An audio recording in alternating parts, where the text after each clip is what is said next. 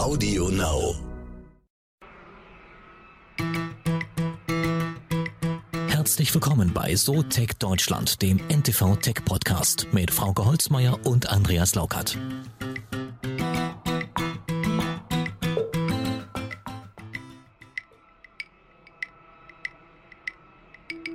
Wenn Volker Wissing Captain Picard zitiert und ein Kanzler seit sehr langer Zeit mal wieder auf einer Digitalmesse unterwegs war, dann ist zweitausendzweiundzwanzig. Aber Angela Merkel war doch auf Digitalmessen unterwegs. Ja, aber nicht auf der Republika, oder? Nee, der nicht. Nee, das ist ein Novum, ja, das stimmt. Aber sie auf anderen, denke nur an Neuland und die diversen Reden, das war ja auf solchen Geschichten. Aber Captain Picard, kennst du? Kennst du überhaupt, du bist ja nicht so ein Star Trek-Fan, glaube ich, ne? Aber dann ich fand das schon in, nicht uninteressant. Ähm, die F D P-Politiker und gerade Wissing ist ja Digitalminister, für Digitales auch zuständig. Dann, also die Überschriften, die von ihm kamen, waren alle, er lehnt das ab, er lehnt das ab. Er will keine Chatkontrolle. Und hier in dem Zusammenhang Picard zitiert, äh, ich kann ja hier eins vorlesen, ähm, wenn die erste Rede zensiert, der erste Gedanke verboten, die erste Freiheit verweigert wird, sind wir alle unwiderruflich gefesselt. Ja, der Saal hat wohl geklatscht, steht hier. Ähm, und es sei schon etwas Besonderes, wenn ein Politiker auf der Republika beklatscht wird. Hm. Aber am Ende hat er nicht gesagt, was er will. Also ich weiß noch nicht, was unser Digitalminister, weil er seine neue Digitalstrategie endlich auspacken will. Das hat er nicht gesagt. Nö, es wird, ich glaube, es soll vor der Sommerpause, soll da was kommen? Das steht auf jeden Fall fest. Die Nancy Faeser, das Bundesinnenministerium, hat auch schon mal ein bisschen was vorgeschlagen, äh, woraufhin Herr Wissing sagte, the more the better. ähm, von daher, ich weiß nicht, ich glaube, wir müssen einfach mal gute Hoffnung sein, dass sich da was tut. Olaf Scholz sagte, es gilt, das Internet als progressiven Raum zu stärken. Und Wissing sagte, wir müssen das Analoge überwinden. Das ist eine gute Erkenntnis. Ich hoffe, dass das dann ja auch tatsächlich noch in diesem Jahr in eine Art von Umsetzung kommt. Da können wir ja hoffen, wenn Internet, wenn wir dann überall mal Internet haben. Während wir da noch drüber nachdenken, sind, weiß nicht, die Amerikaner zum Beispiel schon im Metaversum unterwegs. Ja, damit spielt die Frauke auf unseren heutigen Gast an. Thomas Riegel aus Köln. Wir können einen kleinen äh, Vorgriff nehmen. Unser Gast spielt eine, auf die äh, Apple Entwicklerkonferenz an und er vermutete und hoffte vielleicht auch ein bisschen auf Neuigkeiten in Richtung Datenbrille oder ähnliches. Genau, Richtung Datenbrille oder die, das Betriebssystem, was dann vielleicht auch für eine Art Metaversum gut wäre. Kam so nicht, ja, aber trotzdem ganz interessante. Hört gerne rein bei Thomas Riegel. Geschichte. Ja, viel Spaß. Das heißt, das ist eigentlich Poesie und was er da drin schreibt, ist natürlich auch nicht die echte Welt. Also man kann das jetzt nicht nehmen und sagen, das ist das Metaverse, sondern das ist eine Metapher. Und diese Metapher ist ein Erdball und um diesen Erdball geht eine Straße herum und an dieser Straße sind viele Grundstücke. Und wenn man das Metaverse betritt, mit Hilfe eines Headsets, also wie man das heute halt auch kennt, von der Oculus Quest zwei zum Beispiel, dann kann man da von Grundstück zu Grundstück laufen. Und diese Straße ist eine Metapher für die Verbindung dieser einzelnen Locations. Man würde heute vielleicht sagen Experiences, V R-Experiences. Heute haben wir einen Kollegen zu Gast, sozusagen, das heißt sozusagen ein Kollege, freiberuflicher Journalist, Blogger und selbstverständlich Podcaster, wie es sich gehört heutzutage, Thomas Riegel. Hi Thomas. Hallo. Hallo Thomas, ja. Danke für die Einladung. Ja, schön, dass du da bist, auch so von Angesicht zu Angesicht. Das ist völlig verrückt und dabei wollen wir doch ins Metaverse abtauchen. Ähm, Jetzt hast du unser Thema verraten. Ja, wir wollten Spoiler. Das Thema eigentlich am Schluss dann erraten bei den Zuschauern, mm. ob die gemerkt haben, worüber wir reden. Aber ja, dann noch ein bisschen Cross-Promo. Der Podcast von Thomas heißt? Ja, wie heißt das? Kann er ja selber sagen. Das ist natürlich der Metaverse-Podcast, ja. äh, passend zum Thema. Ja, genau. Voll auf die zwölf. Ja, das soll heute unser Thema sein und vor allen Dingen die große Frage, vielleicht die Überschrift, wo ist der Eingang zum Metaverse? Mhm. Du hast dich darauf spezialisiert, wir sind darauf gekommen, auf dich gekommen, weil wir waren auf einer Veranstaltung, da hast du einen Vortrag gehalten. Mhm. Da haben wir auch ziemlich heiß, glaube ich, diskutiert drüber, über einige Punkte.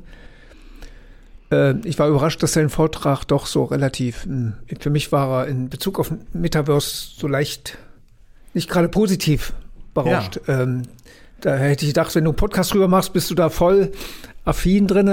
Wie ist das? Warst du ursprünglich so rangegangen an die Geschichte oder warst du denn auch überrascht darüber, was sich daraus ergeben hat? Also eigentlich bin ich extrem positiv, was die ganze Technik angeht. Ich glaube, Technik kann uns wirklich weiterhelfen. Und ich, wenn ich so etwas mache, dann mache ich das immer journalistisch. Das heißt, ich gehe ran und gehe in medias res und versuche das einfach direkt alles umzusetzen, was da so am Start ist. So habe ich das früher bei Twitter gemacht und bin dann total der Twitter-Apologet geworden. Ich, also ich habe dann gesagt, jemand, der nicht bei Twitter ist, der lebt einfach gar nicht. In der Zwischenzeit habe ich ein bisschen Erfahrung gesammelt. Das ist jetzt auch zehn Jahre her und sehe das ein bisschen anders. Ich finde den Approach aber gut, sozusagen direkt reinzuspringen und als Mark Zuckerberg letzten Oktober einundzwanzig das Metaverse ausgerufen hat als das nächste große Ziel seiner Firma und auch des gesamten digital, der gesamten digitalen Welt, habe ich danach gegoogelt und habe keinen deutschen Metaverse-Podcast gefunden und dachte, alles klar, das ist jetzt mein Thema und bin einfach rein. Ich wusste im Prinzip noch gar nicht so viel und habe mich dann eben darüber aufgeschlaut, was es eigentlich damit auf sich hat, wo das herkommt, wer damit alles schon arbeitet, was man dafür braucht. Und das ist meine Art sozusagen, daran zu gehen und mich selber aufzuschlauen und gleichzeitig aber auch meine HörerInnen mitzunehmen auf diese Reise. Und ja, das hat ganz gut funktioniert bisher. Vielleicht kriegen wir das heute dann in einer Kurzform-Crashkurs dann hin. Ähm, ich habe auch mal ge- geschaut, also ich meine zweiundneunzig habe ich gelesen, ist das der Begriff das erste Mal aufgetaucht, das sagt das Gabler Wirtschaftslexikon. Mhm. Ich will jetzt nicht diese ellenlange Definition vorlesen, zumal unser Laptop hier immer regelmäßig schwarz wird. Ähm, diese Definitionen sind meistens auch alle falsch. Ich habe bisher noch keine im Internet gefunden, ja, die aber wirklich das ist die Frage, gut ist. Wer sagt das denn? Mhm. Im Momentan kann das noch gar keiner sagen. Eben. Das verhält sich nämlich ungefähr so, wie wenn man neunzehnhundertzweiundneunzig, als das Buch rauskam, hätte vorhersagen müssen, wie das Internet wird. Das Internet damals war nämlich rein textbasiert. Erst im Winter neunzehnhundertzweiundneunzig kam ein Browser raus, der Bilder unterstützt hat. Bis dahin war tatsächlich alles nur textbasiert. Und als Meta, als Snow Crash rauskam, so heißt das Buch mhm. von Neal Stephenson, äh, ein U S-amerikanischer Autor, ein ironisch-dystopisches Buch, ähm, hat ja zum ersten Mal dem Internet eigentlich Form und Gesicht gegeben. Davor gab es ein Buch, das hieß Neuromancer. Und da war es so, dass man in diesem Code schwamm. Ja, also das Bild des Internets war nicht so plastisch, so real, sondern es war tatsächlich so eine Art Codefluss und man navigierte sich das so durch und floss da so durch. Wenn man da so Bilder aus, äh, aus der Zeit sieht oder Filme aus der Zeit sieht, wie zum Beispiel den Rasenmähermann, dann tauchte der da so ein und schwamm so durch diesen Code durch und so ein bisschen sieht man das auch noch bei Matrix, ja, da gibt es mhm. ja diesen Code Rain, da spiegelt sich das auch noch so ein bisschen wider. Das sind auch beliebte Themenbilder im Fernsehen übrigens, so genau. Code Rains. Ja gut, das ist ja das, wo, wo diverse K I äh, Menschen von Google und so drauf hinarbeiten, sich möglichst lange leben, um sich noch digitalisieren zu können. Ihr Bewusstsein, sich selbst in dieses, mhm. was auch immer dann. Ne? Da spielst du es wahrscheinlich auf Sergey Brin an, der natürlich so nach der Unsterblichkeit sucht mit seinen Milliarden, die er hat. Mhm. Ein schönes Thema, das auch in Otherland, einem anderen Science-Fiction-Buch von Ted Williams auch thematisiert wird. Sehr zu empfehlen zu lesen, wenn man gleich mal mit Snow Crash fertig ist, weil es tatsächlich so eine Iteration auch ist. Was die Milliardäre dann letztendlich machen, leider ähm, brauchen sie dafür Kinderblut und äh, das ist dann eben das Tropische auch bei Otherland. Ähm, aber wenn wir wieder zurückkommen zu Snow Crash, da ist es halt so, das ist das Buch, in dem das Wort erfunden wurde. Äh, übrigens auch das Wort Avatar taucht da zum allerersten Mal auf. Mhm. Und er schreibt natürlich ein Buch, das heißt, das ist eigentlich Poesie und was er da drin schreibt, ist natürlich auch nicht die echte Welt. Also man kann das jetzt nicht nehmen und sagen, das ist das Metaverse, sondern das ist eine Metapher. Und diese Metapher ist ein Erdball und um diesen Erdball geht eine Straße herum und an dieser Straße sind viele Grundstücke. Und wenn man das Metaverse betritt, mit Hilfe eines Headsets, also wie man das heute halt auch kennt, von der Oculus Quest zwei zum Beispiel, dann kann man da von Grundstück zu Grundstück laufen und diese Straße ist eine Metapher für die Verbindung dieser einzelnen Locations. Man würde heute vielleicht sagen Experiences, V R-Experiences. Mhm. Und das ist im Prinzip eine ganz gute Metapher, um anderen Leuten zu erklären, die noch nie was über das Metaverse gehört haben. Im Grunde ist das Metaverse so eine Art Internet, nur dass da nicht Webseiten und Server miteinander verbunden sind, sondern einzelne V R-Experiences. Aber da würde ich einmal kurz einhaken. Ich war jetzt beim Weltwirtschaftsforum in Davos und da war so Metaverse auch ein Thema. So viele Tech-Unternehmen haben sich da so in verschiedene Häuser eingemietet und da habe ich mit von Casper Labs mit einer Frau gesprochen und habe sie auch gefragt, ähm, was ist denn jetzt das Metaverse und wie komme ich am einfachsten rein für Leute, die da noch nichts mit zu tun haben. Ne? Mhm. Also brauche ich jetzt hier V R-Brille. Und die kam dann an mit, mit Decentraland. Mhm. Also das ist ja einfach nur eine Desktop-Variante, genau. Wo du dann halt mit äh, gefühlt neunziger-Jahre-Grafik äh, da dir so ein, so, ein, so ein Figürchen bastelst und kannst dann ähm, halt auch mit Krypto, mit der Kryptowährung da schön shoppen gehen. Und äh, ihre Version war halt, ihre Definition war halt diese virtuelle Welt, aber halt, dass da halt über N F Ts, Blockchain et cetera halt eingekauft mhm. werden kann. Ja, das ist, sag ich mal, die, die einfachste Art, ähm, daran zu gehen. Letztendlich ist es aber, wie ich am Anfang schon sagte, ähm, jemand hat sozusagen einfach irgendwas genommen und da reingesteckt in diesen Begriff ähm, und füllt es diesen Begriff mit eigenen Narrativen. Meistens, um davon zu profitieren. Also das ist leider so ein bisschen das Problem gerade, dass halt hauptsächlich Leute darüber sprechen, die jetzt keine Wissenschaftler sind und losgezogen sind, herauszufinden, was das Metaverse ist, mhm. sondern das sind alles Agenturen, Firmen, Konzerne, die versuchen auf irgendeine Art und Weise Geld zu verdienen. Und dieser Begriff wird halt einfach gerade gegoogelt ohne Ende. Ja. Also lohnt es sich, diesen Begriff auch zu verwenden. Und dann nennen sie halt eine Internet-Community äh, in drei D in einem, auf einem Desktop-Browser Metaverse, was es aber eigentlich, glaube ich, nicht ist. Also, ja. ähm, es ist auf, ja, also. Ich, kurz bevor Andreas gleich einsteigt. Ja, da, sorry, jetzt ist er sauer auf mich. Zumindest hatte ich dann noch, hatte so eine Inneren, mich dann äh, für einen Fernsehsender so, äh, so zehn Fragen, wo man nur mit einem Wort drauf antworten sollte und dann Metaverse, habe ich gesagt, Big Marketing. Und die hat mich angeguckt wie ein Auto. Ja, passt aber. Ja, aber egal wie wir uns der ganzen Sache annähern, ist das nun mal ein Kunstbegriff. So, der ist nicht irgendwie vor dreihundert Jahren entstanden, sondern irgendwo mal gewesen. Ich, wir wissen nicht mal ansatzweise, ob Mark Zuckerberg sich überhaupt, ob er überhaupt dieses Buch gelesen hat und sich darauf bezieht. Hat er, weiß ich. Hat er, okay. Mhm. Ähm, hat er seine Firma auch umbenannt in Meta und damit diesen Boom losgetreten. Also wir wissen ja trotzdem nicht so richtig, was er will. Das wissen offenbar seine Mitarbeiter auch nicht. Die, ich habe gerade einen Artikel noch gelesen, die alle ein bisschen konfus sind über seine Wechsel in den Themen und wie er das dann hü und hot und jetzt gehen wir nach links und rechts. Also richtig wissen alle Beteiligten noch nicht, wo es dahin geht, oder?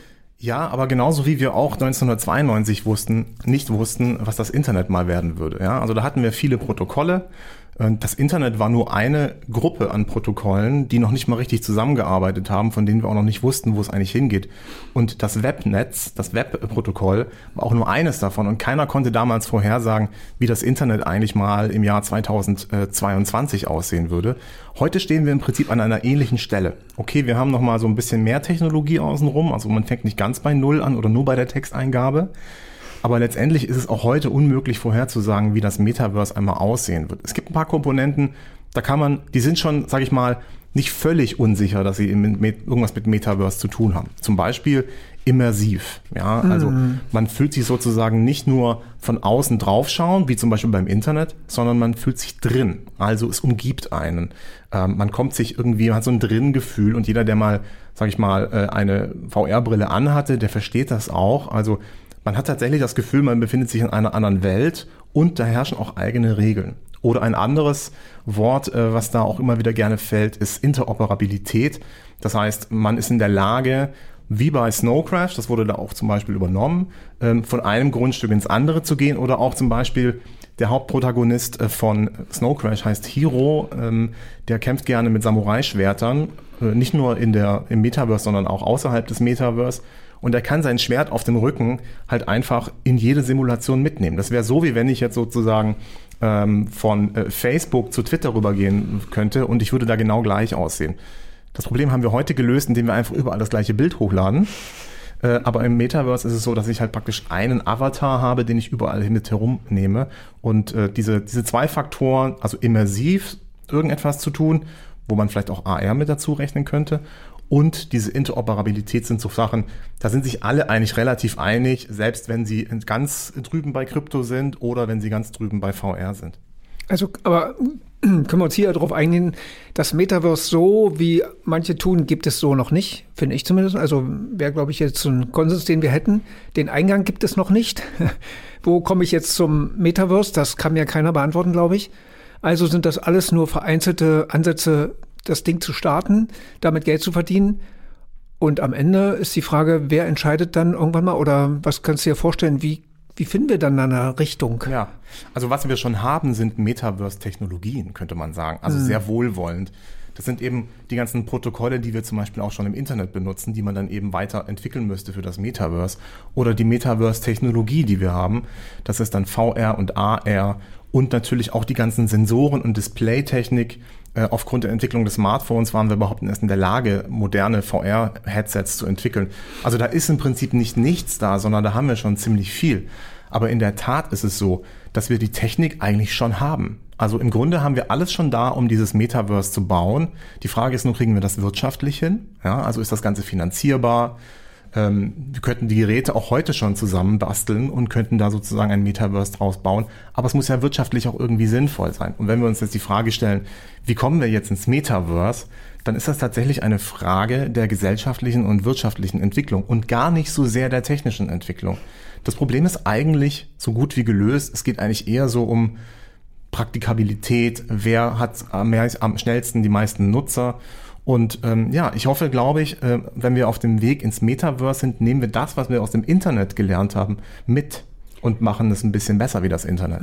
Aber da stellen sich für mich dann zwei Fragen. Einmal, okay, das heißt, dann müssen, ich meine, Microsoft und Gaming-Hersteller, die haben ja alle so ihre Experiences. Und am Ende müssten die sich ja dann mit Meta alle an einem Tisch setzen und sagen, wie, wie basteln wir das jetzt zusammen? Weil wir wollen ja alle was Gutes. Mhm. Halte ich erstmal für unwahrscheinlich oder erstmal für, das dauert aber noch.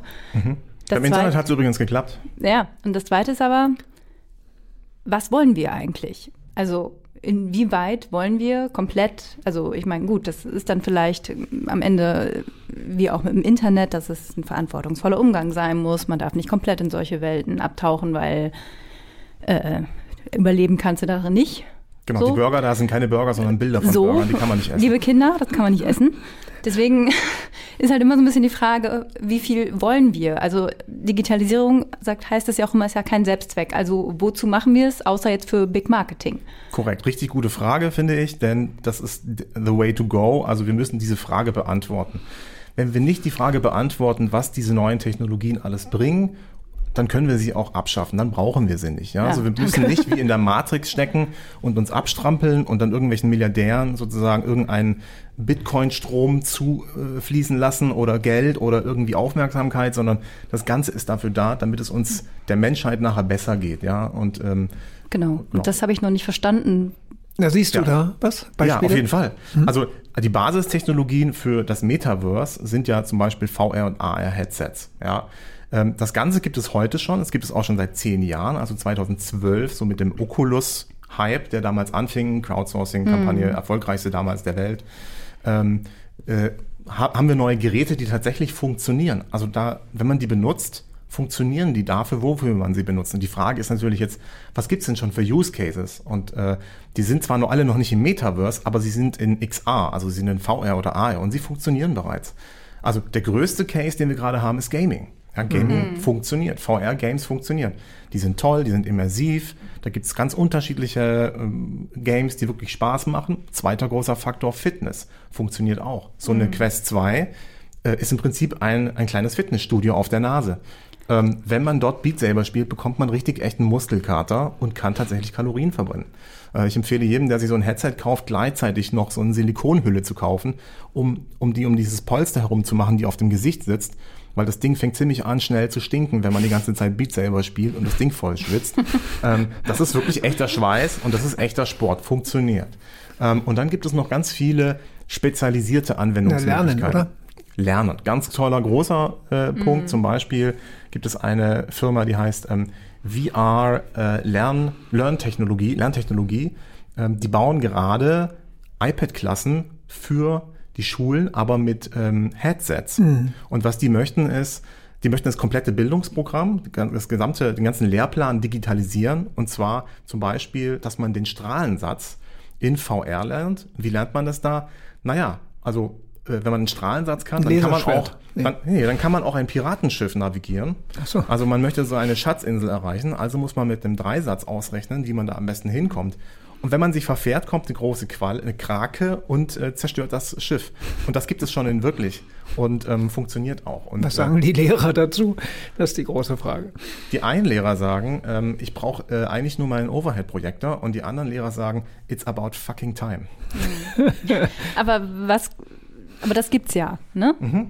Das ist echt, das gibt's schon. Genau, und was ist jetzt der Mehrwert dann Metaverse, dass man das dann verbinden kann? Also mhm. Sehr gute Frage, wieder mal. Mhm. Dankeschön, dass du auch mit dem Podcast dabei bist und die du guten Fragen stellst. Du stellst ja immer die guten Fragen. Das ist eine Frage, die ist noch nicht beantwortet. Wir wissen es schlicht nicht. Warum brauchen wir das, dass wir praktisch von einem Grundstück über die Straße zum anderen gehen können? Ja gut, sollten. Webseiten gab es ja neunzehnhundertzweiundneunzig auch noch nicht in dem Sinne, mhm. sondern einzelne Anwendungen. Ich sage ja nicht, dass das nicht gut ist. Ich sage nur, man muss es kritisch begleiten. Ne? Nein, aber das hat sich ja entwickelt. Ich kenne ja auch noch die Zeiten an der Uni mit fünf Disketten, einmal Netscape, mhm. dann war das E-Mail-Programm, dann war das Dings mhm. und irgendwann war alles nicht mehr auf, irgendwann war es im Internet. Ja, also was ich mir zum Beispiel vorstelle, ich mir als Journalist ist, ich habe zum Beispiel jetzt gerade, habe ich einen WordPress-Blog auf meinem Server, den habe ich mir selber installiert, das ist eine Open-Source-Software, das heißt, die wird von der Community gepflegt und ist relativ sicher, und äh, darüber habe ich die Hoheit. Ja? Das heißt, ich bestimme, was auf diesem Blog ist, ich habe zwar auch die gesamte Verantwortung, aber als Journalist kann ich das aushalten, ja? Mhm. Da bin ich trainiert dafür, das zu können. So. Und was ich mir vorstelle, ist, dass ich in Zukunft im Metaverse ein Virtual Reality Büro habe, das mit dem Metaverse verbunden ist, und dann kann ich meine Interviewpartner und meine Kollegen oder Freunde oder Leute, die ich kennenlernen will, in dieses Office einladen, und wir sind dann da drin und machen Interviews mhm. zum Beispiel oder unterhalten uns. Und das finde ich einen ziemlich guten Anwendungsfall.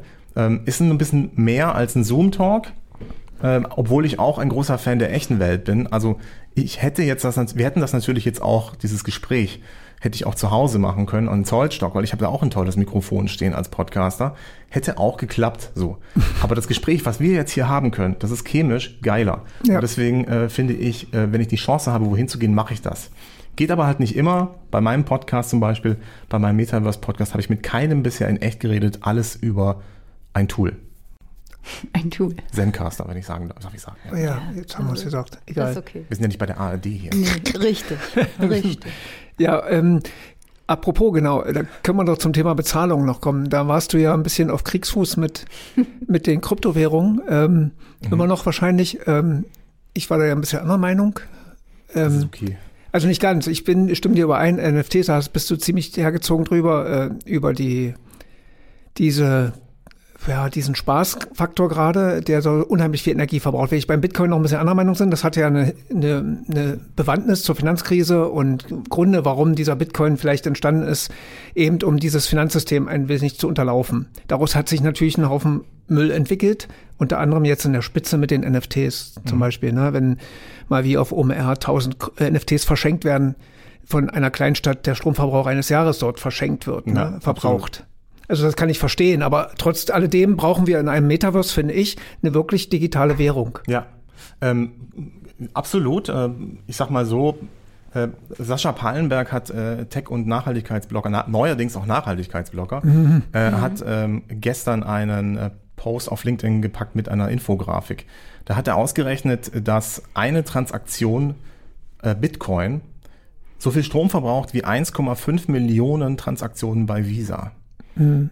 Oder du kannst auch sozusagen ähm, ein Jahr lang eine vierundzwanzig Watt Glühlampe, Glühbirne komplett durchbrennen lassen. So viel Strom. Ich finde, das ist einfach unver- unfassbar unverhältnismäßig. Deswegen mhm. für mich auch absolut indiskutabel. Ja, es gibt äh, Blockchains, die brauchen nicht so viel Strom. fünfundneunzig Prozent aller Projekte b- benutzen aber die Stromfressenden, und die anderen sind völlig irrelevant und äh, spielen auch keine Rolle. Ähm, aber deine ursprüngliche Frage war, wie wird eigentlich im Metaverse bezahlt? Das ist ja nicht ein Problem, das wir noch nicht gelöst haben. Also im Internet. PayPal? Im Internet. Das verbraucht auch Strom. Also. Korrekt, ja, ja, alles gut. Also es braucht immer alles Strom, wir müssen immer rechnen. Ja. Und ich glaube, in Zukunft müssen wir jetzt sogar noch viel mehr rechnen. Und auch alles, was wir heute schon haben, muss auf den Prüfstand gestellt werden, ja. weil wir uns das eigentlich nicht mehr leisten können. Einfach so zu tun, als wäre einfach alles geil, und dann ist es schon Grund genug, damit wir, dass wir das Strom verbrauchen. Aber das Problem, wie bezahlen wir, ist bereits gelöst. Wir verdienen im Internet, wird so viel Geld verdient wie nirgendwo sonst. Wir haben nicht das Problem, dass wir digital kein Geld verdienen können, sondern das Problem ist gelöst. Auch was Asset Management angeht. In Games werden, werden seit zwanzig Jahren Assets gekauft und verkauft, und das funktioniert wunderbar. Das Problem ähm, ist nicht sozusagen, wie, äh, wie, wie installiert man das, wie organisiert man das, welche Technologien benutzen wir da. Das ist leider ein Narrativ, das von den Crypto-Bros uns äh, untergejubelt wurde, das aber nie wirklich ein Problem war. Und ähm, ich bin mir auch relativ sicher, wenn wir das jetzt sofort verbieten würden oder komplett runterregulieren würden, gäbe es trotzdem ein Metaverse, wo wir Sachen bezahlen und kaufen können, weil es ja auch heute schon funktioniert. Ja, ja, die Idee, und das war ja auch die Grundidee von Zuckerberg, ähm, mag er sein, wie er will, aber diese Idee, ich mache mir zeitgleich, wollte er die die Währung, die Digitalwährung, Kryptowährung initiieren, das ging ja schief. Aber die Idee, wenn ich Welt, ein weltweit umspannendes System habe, also wo sich Leute drin bewegen, Afrika oder sonst wo, sie nicht mehr das Problem haben müssen, ihre verdienten Euros oder so umzutauschen in irgendeine andere Währung, Dollar oder oder und immer wieder ein Währungsrisiko noch haben, sondern dass ich eine weltweit umspannende Krypto-Digitalwährung habe, die für alle gleich ist, theoretisch, mhm. ne? Und ich diese Gedanken mir nicht machen muss. Aber man kann ja, finde ich, von Anfang an drauf setzen, das kann, sie kann auch grün sein. Also warum nicht? Ja, aber das, die, die Vision sozusagen, dass ich praktisch überall alles auf der Welt kaufen kann, die ist doch schon real. Aber nicht äh, für alle Währungen gleich. Also in, in einer, sagen wir mal, nehmen wir jetzt äh, Ecuador oder wo war's denn, äh, Venezuela. Die haben natürlich das Problem schon mit ihrer hauseigenen Währung. Die könnten da nicht so einfach teilnehmen. Ja, das Problem ist natürlich aber da, dass das Wirtschaftssystem einfach so am Arsch ist, dass sie einfach, dass das so wenig wert ist im Gegensatz mhm. zu anderem Geld, dass die, ähm, dass die natürlich nicht sich nicht bei, beim, im Adidas Store in Amerika einen Schuh kaufen können, weil er einfach drei Monatsgehälter teuer ist. So, aber das ist ein anderes Problem. Ja, ja. Das ist ein Problem der Ungleichverteilung, das wir auch lösen müssen. Und das ist drängend das Problem. Äh, eines der Probleme, die auch durchs Internet verstärkt worden sind, nämlich dass Arm und Reich nicht sich näher gekommen sind, sondern immer größer geworden sind. Aber das Problem wird nicht gelöst durch Kryptokram, sondern das Problem ist eigentlich, dass uns die Kryptoapologeten wieder einmal etwas erzählen wollen, dass ein Problem ist, das kein Problem ist, sondern eine Stärke. Dadurch, dass wir ein fragmentiertes Finanzsystem haben, haben wir überhaupt eine gewisse Stabilität. Wir sind überhaupt in der Lage, auch bestimmte Grenzen zu ziehen und zu sagen, okay, dadurch, dass, also Venezuela könnte alle mit runterziehen, wenn das vielleicht ein einziges Währungssystem wäre. So können wir aber Grenzen aufbauen und Welle aufbauen und haben das einigermaßen stabil. Nichtsdestotrotz ist es nicht das sozusagen das Ende. Also das muss sich weiterentwickeln, weil letztendlich äh, haben wir eigentlich genügend Wohlstand, es ist nur scheiße verteilt. Hast du Kryptowährung? Nein. Ich hatte mal einen Bitcoin, den habe ich vor Ein zwölf ganzen? Jahren geschenkt bekommen bei einer Konferenz und ich habe ihn weggeworfen, weil, oh, ich noch, weil ich nicht so visionär war und daran geglaubt habe. Tja. Ja, ich glaube auch schon gewisse disruptive, nee, oder sagen wir mal so, nicht ganz so, würde ich es nicht formulieren. Ähm, manche behaupten ja, die, wenn ein Künstler ein N F T auflegt, ist der ja ein Künstler und der kann ja machen, was er will. Nein, sage ich, da sage ich auch, ähm, nee, Quatsch, auch ein Künstler muss gucken, ob seine Kunst, die er macht, nicht die Erde zerstören würde, wenn das viele mhm. diese Kunst betreiben würden. Also finde ich schon, kann man darauf achten, ob das äh, nachhaltig ist. Auch Kunst, finde ich, muss nachhaltig sein. Aber hier haben wir ja mit Bitcoin eine Idee einer disruptiven Neuerung vor äh, zehn, zwölf Jahren erfunden quasi, die schon inhaltlich einiges hat, was ja. Sinn ergibt. Das zu überführen in eine sinnvolle, nachhaltige Variante, gibt's ja Ansätze, aber leider hat sich natürlich wie immer in dieser Welt das ein bisschen ausgeufert und Leute sind draufgesprungen und das hast du ja auch bei Metaverse beschrieben, mhm. wie die Unternehmen alle reihenweise draufspringen, sich ihren Firmennamen schnell mal ummodeln auf mhm. Meta und schon ist man an der Börse gleich mal das Dreifache wert. Ja, oder in dem Fall äh, war abzusehen, dass der Kurs um die Hälfte einbricht, ähm, weil nämlich die äh, Gewinnwarnung von Facebook äh, so war, dass sie zehn Milliarden Euro verloren haben, weil Apple die Werbebestimmungen äh, verändert hatte mhm. und sie deswegen nicht mehr so viel Umsatz machen konnten. Apple, der Hüter der... Ja, das ist übrigens ein Grund, warum Meta versucht, äh, eine eigene Plattform in V R zu bauen, weil sie sozusagen keinen Bock mehr auf diesen... Platt, auf die, auf die Plattformökonomie der anderen haben, sondern eine eigene, die eigenen Regeln machen wollen. Ähm, ich glaube... Die Zukunftsversprechen von, von den Krypto-Leuten, die, die halten sich natürlich hart. Aber ich, ich tue mir immer schwerer, je mehr ich mich damit beschäftige, fällt es mir immer schwerer, die wirklich positiven Eigenschaften herauszufinden. Also, dass wir zum Beispiel, ähm, dass es komplett unreguliert ist. Das klang für mich, als ich damals Twitter installierte, sehr verlockend. Ja, da dachte ich so, geil, unendliche Freiheit. Alles ist möglich, ich kann illegal M P dreis runterladen, ein Traum. So, ne? ähm, und was du natürlich nie gemacht hast. Auf jeden Fall habe ich das gemacht. ähm, Tausende habe ich da runtergeladen und ähm, das fühlte sich auch total toll an und weil ich das konnte und die anderen nicht, war ich natürlich der König des Internets. Mhm. Toll. Ähm, und heute ist das ganz ähnlich, ja? Also weil ich in der Lage bin, sozusagen den Regulierungsbehörden ein Schnippchen zu schlagen und sie damit zu überfordern, wenn ich fünf Bit- Bitcoin besitze, fühle ich mich wie der geilste Hengst auf dem Planeten und leider muss ich leider sagen, das ist halt das ist halt, so, das ist halt gesellschaftlich eigentlich eher schwach. Also du bist nicht besonders innovativ, wenn du das machst, sondern du bist eigentlich eher jemand, der versucht, irgendwie Piraterie, aber auf die dumme Art zu machen oder so. Also plus Erde zerstören, äh, keine Steuern bezahlen, äh, versuchen irgendwie... Äh, ja, das stimmt, Leute, denn ich kann es... Also, Schneeballsystem und nee, was da nicht noch alles nee, mit dabei da muss ich dir leider, da muss ich dir widersprechen, weil der Bitcoin oder das ganze Blockchain-System ist, da hast du recht, es ist eigentlich nicht transparent, aber im Gegenteil, es ist... hochtransparent. Es gibt kein transparentes System wie der Bitcoin. Wenn du deine, wenn ich deine Adresse kenne, kann ich aber alles nachvollziehen, was du in den letzten zehn Jahren mit Bitcoins bezahlt hast oder irgendwas. Das kannst du mit keinem Finanzsystem. Also es gibt nichts, eigentlich nichts Offeneres als das. Man kann jede Transaktion im Internet nachverfolgen. Wann jeder Bitcoin irgendwo gewechselt hat. Also das heißt, ich kann als Finanzbehörde natürlich, wenn ich den Verbrecher X seine private Adresse dort kenne und seinen Coin, dann kann ich nachvollziehen, an, mit wem er alles Geschäfte gemacht hat. Ich muss ja, halt daran halt, erstmal kommen. Genau, ist halt schwierig sozusagen, dann erstmal äh, die die Briefkastenfirma auf genau. den Malediven zu finden, die die die Bitcoins verwaltet. So, ähm, das ist halt das eigentliche Problem. Ja. Und äh, dann ist es halt doch einfacher, wenn man sozusagen äh, Bankkonten hat, die dann doch irgendwie äh, auch reguliert wenn und gesperrt werden. Genau. genau. Und und deswegen sind auch unsere Banken eine gute Sache. Also unser Bankensystem auch. Und ja, die Banken müssen gerade auch überlegen, wie sie sozusagen ihre Kunden halten, weil es natürlich auch einfach digitale, coole Sachen gibt. Also ich will halt in meiner App Sachen sehen. Ich will Vorschläge bekommen, ich will Push-Nachrichten bekommen und nicht sozusagen mit einem Zettel, den ich vorher ausfülle, wie früher bei den Lochkarten zur Bank rennen und irgendwas eingeben mhm. oder so. Gott sei Dank sind die Zeiten ja auch mittlerweile vorbei. Die Banken wachsen, wachen langsam auf. Man kann sogar kontaktlos mit dem Handy, mit der Sparkassen-App bezahlen. Was ich sogar tatsächlich mache. Ich benutze nicht Google Pay, ich benutze die Sparkassen-App, um kontaktlos zu bezahlen. Und soll ich euch was verraten? Es funktioniert. Aber dafür brauchen wir halt manchmal ein bisschen so ein Aufrüttler. Und vielleicht ist das auch der Moment, den wir vielleicht Positives, ihr wollt ja sozusagen auch einen positiven Podcast machen, ja, immer. aus diesem Kryptokram rausholen können. Im Grunde ist das die Challenge, sich zu fragen, wie geht's jetzt eigentlich weiter. Ja? Also wie können wir denn unser Bezahlsystem eigentlich moderner machen, weil es scheint ja relativ einfach zu sein, ähm, parallele Systeme aufzumachen und, und einfach wesentlich komfortabler und sexier zu sein als ja. die Sparkasse. Wobei, ich finde die Sparkasse nicht so völlig unsexy. Äh, wer da mal am Schalter war, der wäre überrascht, was da so alles äh, am Start ist. Ich war ewig nicht mehr in der Bank. Also von Aber natürlich haben die auch noch die, einen Schalter? Ja, am Neuer leider nur noch eine. Die andere haben sie ja zugemacht. Ja. Ähm, aber auch die Frage natürlich, wie wollen wir unsere Technologie weiterentwickeln? Mhm. Und Bitcoin ist ein Technologiethema und ähm, das Internet hat jetzt auch viele Probleme, auch wenn es uns sozusagen so viel Wohlstand verholfen hat. Es hat uns nicht davor gerettet, sozusagen an unseren Demokratien zum Beispiel zu arbeiten. Ja? Also ein Versprechen des Internets war Demokratisierung und Transparenz. Leider hat sich dieses Versprechen nicht erfüllt. Mhm. Also selbst der arabische Frühling äh, hat nicht dazu geführt, dass dieses Land mhm. frei ist, sondern äh, es ist eigentlich noch schlimmer geworden nach mhm. dem arabischen Frühling. Ja, Russland sehe auch. Obwohl es das Internet gibt. Was ja. ist da nur passiert? Und Russland genauso. Mhm. Und die bauen jetzt auch wieder ihre eigenen Internetze und sperren da Sachen und man kann noch mit dem V P N rein und raus. Also das sind alles noch offene Fragen und es zieht aber sozusagen, wohin, wohin kommen wir jetzt, wenn wir mit der Argumentation weiter folgen? Im Prinzip sind es wir, die wir das Internet auch mitgestalten müssen. Also vom, vom Kleinsten bis ins Größte. Ja.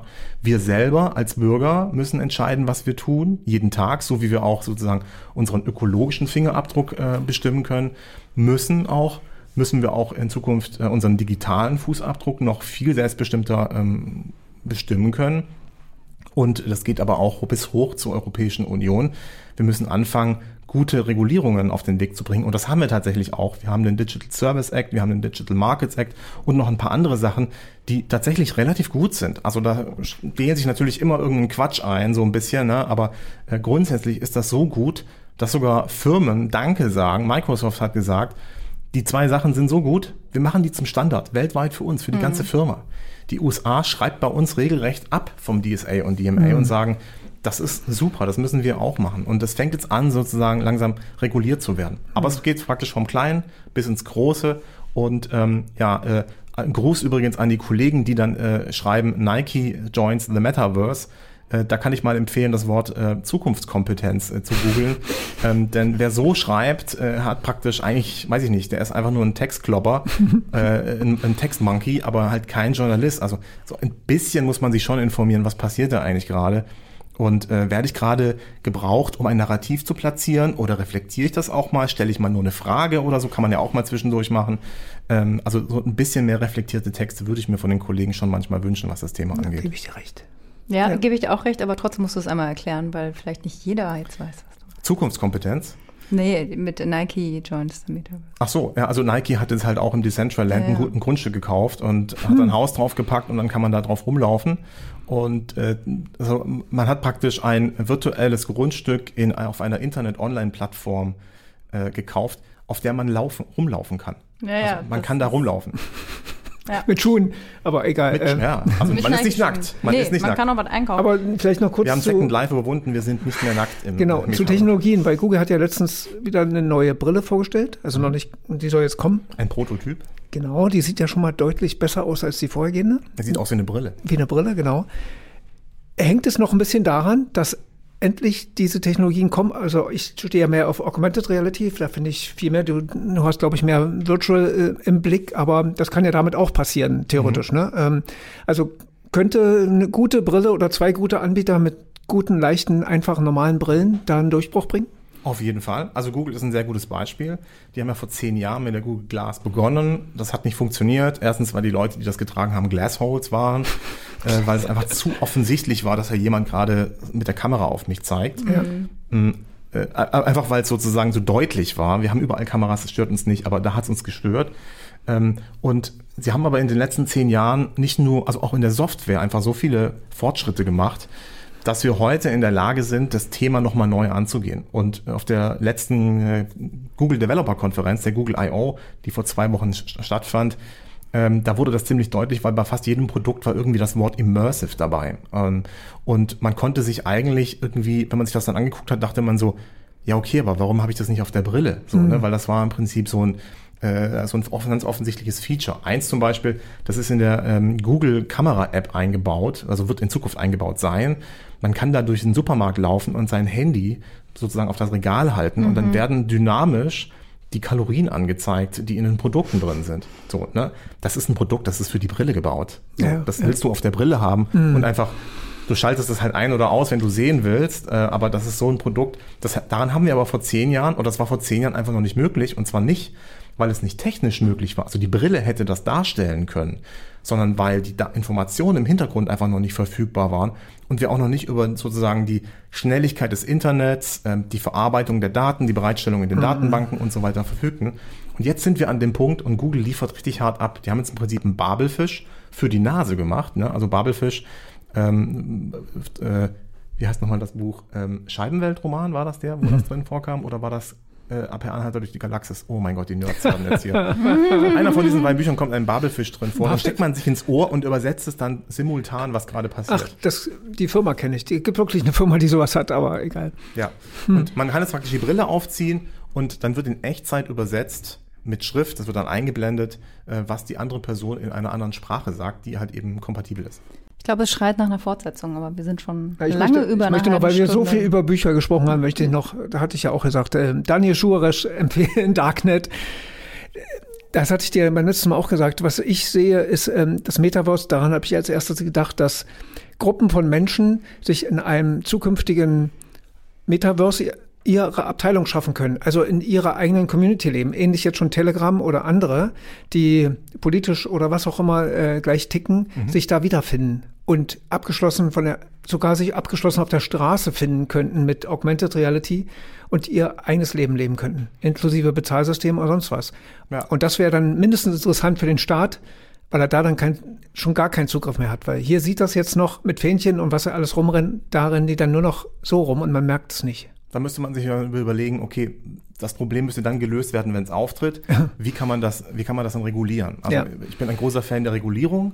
Äh, nicht, weil Regulierung unfassbar geil ist, sondern weil es hilfreich ist, dafür zu sorgen, dass unser Staat nicht plötzlich in einer anarchischen Apokalypse endet, äh, à la Snow Crash, sondern, ähm, ja, ja, ich meine, ein bisschen Frieden ist schon ganz gut, ja, auch wenn wir unendlich viel Freiheit dann haben, aber ich finde es schon ganz geil, wenn ich nicht plötzlich mit einem Samurai-Schwert geköpft werde. Das finde ich ein gutes Schlusswort. Also die, vor der nächsten Folge müssen alle Zuhörer noch ein paar Bücher lesen. Ja, ich würde sagen, wir verabreden ältere. uns noch mal ein paar Monate. Und am Montag die W W D C anschauen, das ist die Developer-Konferenz von Apple.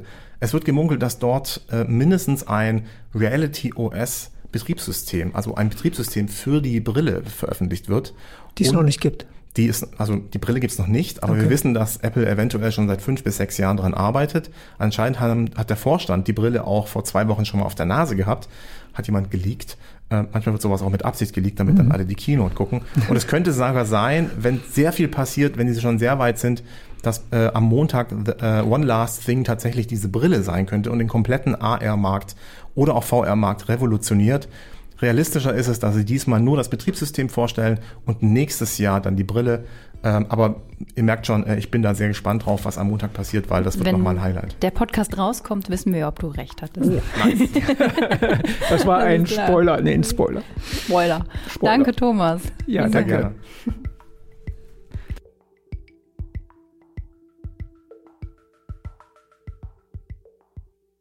Gerne. Audio Now.